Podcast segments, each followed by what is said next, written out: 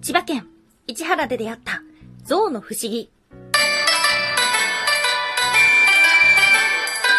タンは妖怪について知りたい。はい、空飛ぶワンタンです。ワンタンは妖怪について知りたいということで、この番組は普段キャラクター業界で働いているワンタンが、日本におけるめちゃくちゃ面白いキャラクター業界についてサクサクっと紹介している番組です。はい、8月31日ですが、終わっちゃったね、8月が。まあ、夏休み最終日っていうのもあるのかな？どうなんだろう？最近の学校は9月1日からじゃないって噂を聞いたんだけど、どうなんだろう？ワンタの時は8月31日までが夏休みで9月からが学校だった記憶があるんですが、やっぱり、そこからか、8月31日っていうのは、夏の終わりっていうようなイメージもあります。はい。そんな夏の最後の日、今日は木曜日なので、妖怪日本一周の旅ということで、日本人の妖怪の話をしていきたいんですが、今日は妖怪はあまり出てこないかもしれない。はい。今日はね、ワンタンの夏の旅行の思い出のお話となっております。どこか行きました？ワンタンは去年なんか色々行ってましたよね。うーん、あの、それこそ伊勢にも行きましたし、今年行った場所は千葉です。千葉に行ってきました。はい。まあ、近いところこそ遠いんですよね。それこそ名古屋に行く方がパッと行けるんじゃないかなっていうような。今回行ったのは千葉の市原という場所です。車で行ったので、車と電車かで行ったので、まあ、2時間以上かかったんじゃないかな。なかなか遠かったんですが、まあ、もともとここに行こうとしていたわけではなくて、その、ワンタンのね、音楽仲間たちと音楽合宿っていうのを、まあ、年に2回ほど連年行っていて、コロナ禍なかったんですけども、まあ、今年久しぶりに復活させようということで行ってまいりました。で、楽器を演奏することができて、10人以上が入れる宿っていうのが、まあ、なかなかないので、その結果、市原になったっていうところではあります。いろいろしましたよ。夏を。流しそうめんもしたでしょ？スイカ割りもしたでしょ？シャボン玉で遊んだでしょ？バーベキューしたでしょ？花火したでしょ？星を見たでしょ？で、まあ楽器演奏もして、で、みんなで夜更かしてっていうことで、もう盛りだくさんで楽しかったんですけども、もう一つね、今回行った場所があります。まあ、これはもともと予定してたわけじゃなくて、たまたま近かったので行った場所。ということで、市原象の国に行ってきました。いやー、よかったですね。なかなか良かったですね。はい。ということで、今日はですね、そんな象のお話です。まあでも象ってね、神様としてもあるじゃないですか。で、まあ、そもそも象ってめちゃめちゃ不思議な動物なんですよ。という、そんな今日は象の不思議なお話となっております。はい、今日は3つに分けてお話をしていきましょう。まず1つ目、千葉の思い出、市原象の国。そして2つ目、象は不思議な動物。そして最後3つ目、どうして象は神になったのか。はい、ということで、まず1つ目、千葉の思い出、市原象の国。はい、市原象の国というのが、日本で一番象がいる動物園だそうです。園長は坂本さゆり園長で、もともとはモデルとして活躍してたそうです。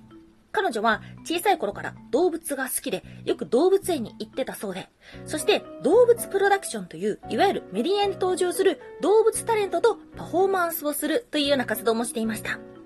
まあ、この動物タレントっていうのがね、動物のスターっていろいろあると思うんですけども、もともと象っていうのは、その都度その都度サーカスに依頼をして、そしてテレビとかメディアとか出演してたそうではありますが、ついに象を購入することになったそうです。はい。そして誕生していった市原象の国ではあるんですけども、有名なお話では、日本で初めて自然保育という人間の力を借りず、直接母親象が手で育てるということに成功したアジア象のゆめかちゃんがいます。はい。ワンタンね、ゆめかちゃん知ってたんですよ。ゆめかちゃんは、なんと、絵を描くことができる象です。テレビとかで見たことありませんか？確かね、何年か前の24時間テレビとかでも出てたんじゃないかな。ワンタンはね、なんか知ってたんだよね。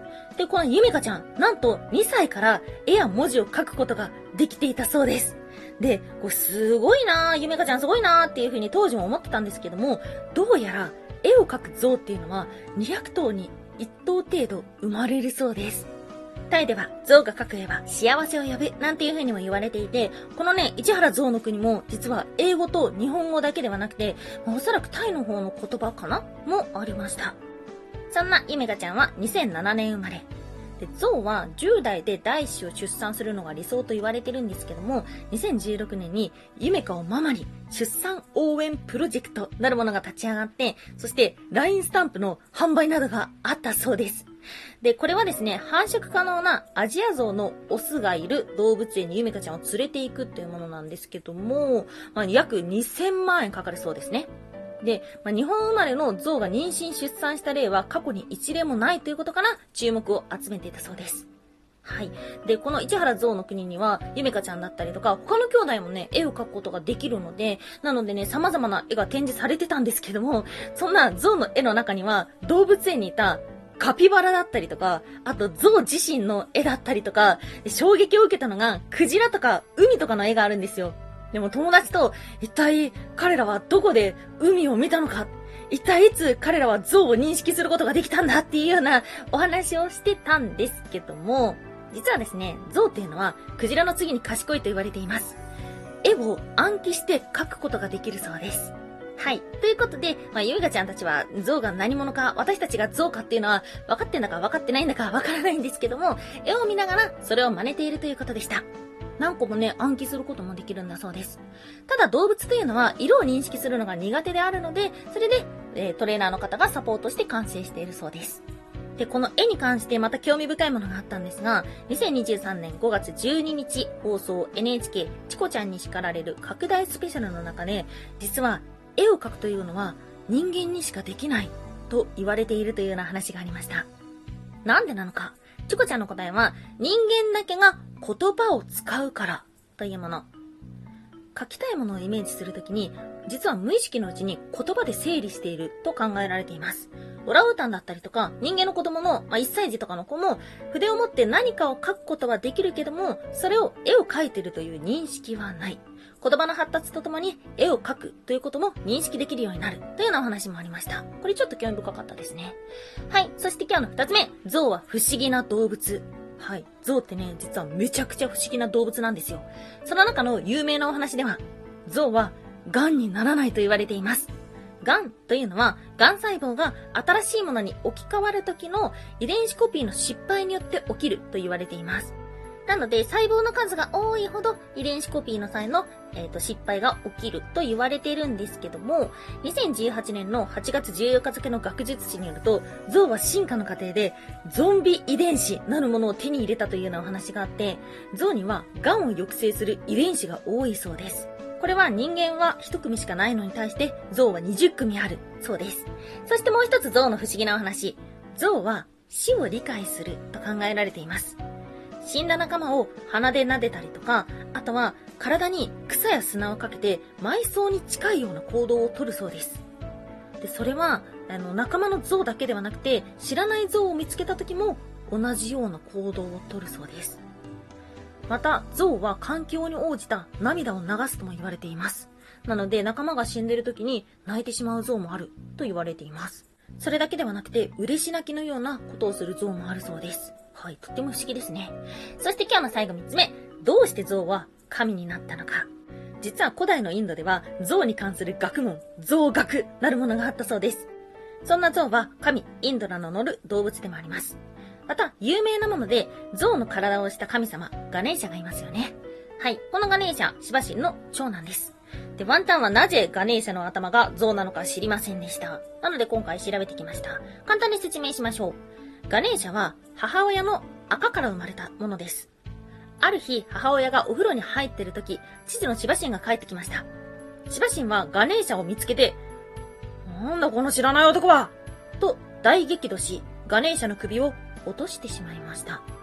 お風呂から上がったお母さん、大激怒。ということで、えー、しばしに対して、この後、一番最初に目の前を通ったものの首を切ってガネーシャにつけなさいと命じました。そして、目の前を通り過ぎたのが象だった。ということです。うーん、ということで、象になった理由はわかるんですけども、なぜ象なのかっていうのが、より気になるぞ。と思っていろいろ調べてきてたんですけども、はっきりした理由は、ちょっとワンタンの調べではわからなかったんだよな。誰か知ってたら教えてほしい。ではあるんですが、おそらく考えられることは、単純に、でかくて強いから、特別な動物だと考えられていたのかもしれません。また、象は実は寿命がとても長く、今では60歳ほどと言われています。はい。そうしたことからですね、まあ、特別な動物であるという認識はおそらくあったのかと思います。はい。ということで、今日は象のお話をしてきましたが、いかがでしたでしょうか？まあちょっとね、このね、市原象の国ね、遠いんだよね。で、駅近っていうわけでもないから、まあ、なかなか行くのは大変かもしれないんですけども、すごく面白い動物園だったので、ぜひぜひ調べてみてください。ワンタンは妖怪について知りたい。おやすみもいもい。満月にやられる。このまま満月と共に月に変えるかもしれない。はい、そういうままみたいなまたがポムプーコといったコーナーでして、ポムがなんだかよくわかってないからポムプーコでしか言えないコーナーです。ポエムっぽかったな今日のは。ね？もう頭が痛い。今日8月31日というのは、今年で最も大きな満月の日だそうです。もうそれでさ、昨日から頭がもうとっちらかって痛くて、もう割れるんじゃないかって思ってました。まんだね、満月にめちゃくちゃ弱いんですよ。こんなにさ、満月で頭痛くなったらさ、もう本当に次目開けた瞬間月にいるんじゃないかなって思ってます。思ってません。嘘つきました。はい、ということで今日もお聴きいただきましてありがとうございました。以上、空飛ぶワンタンでした。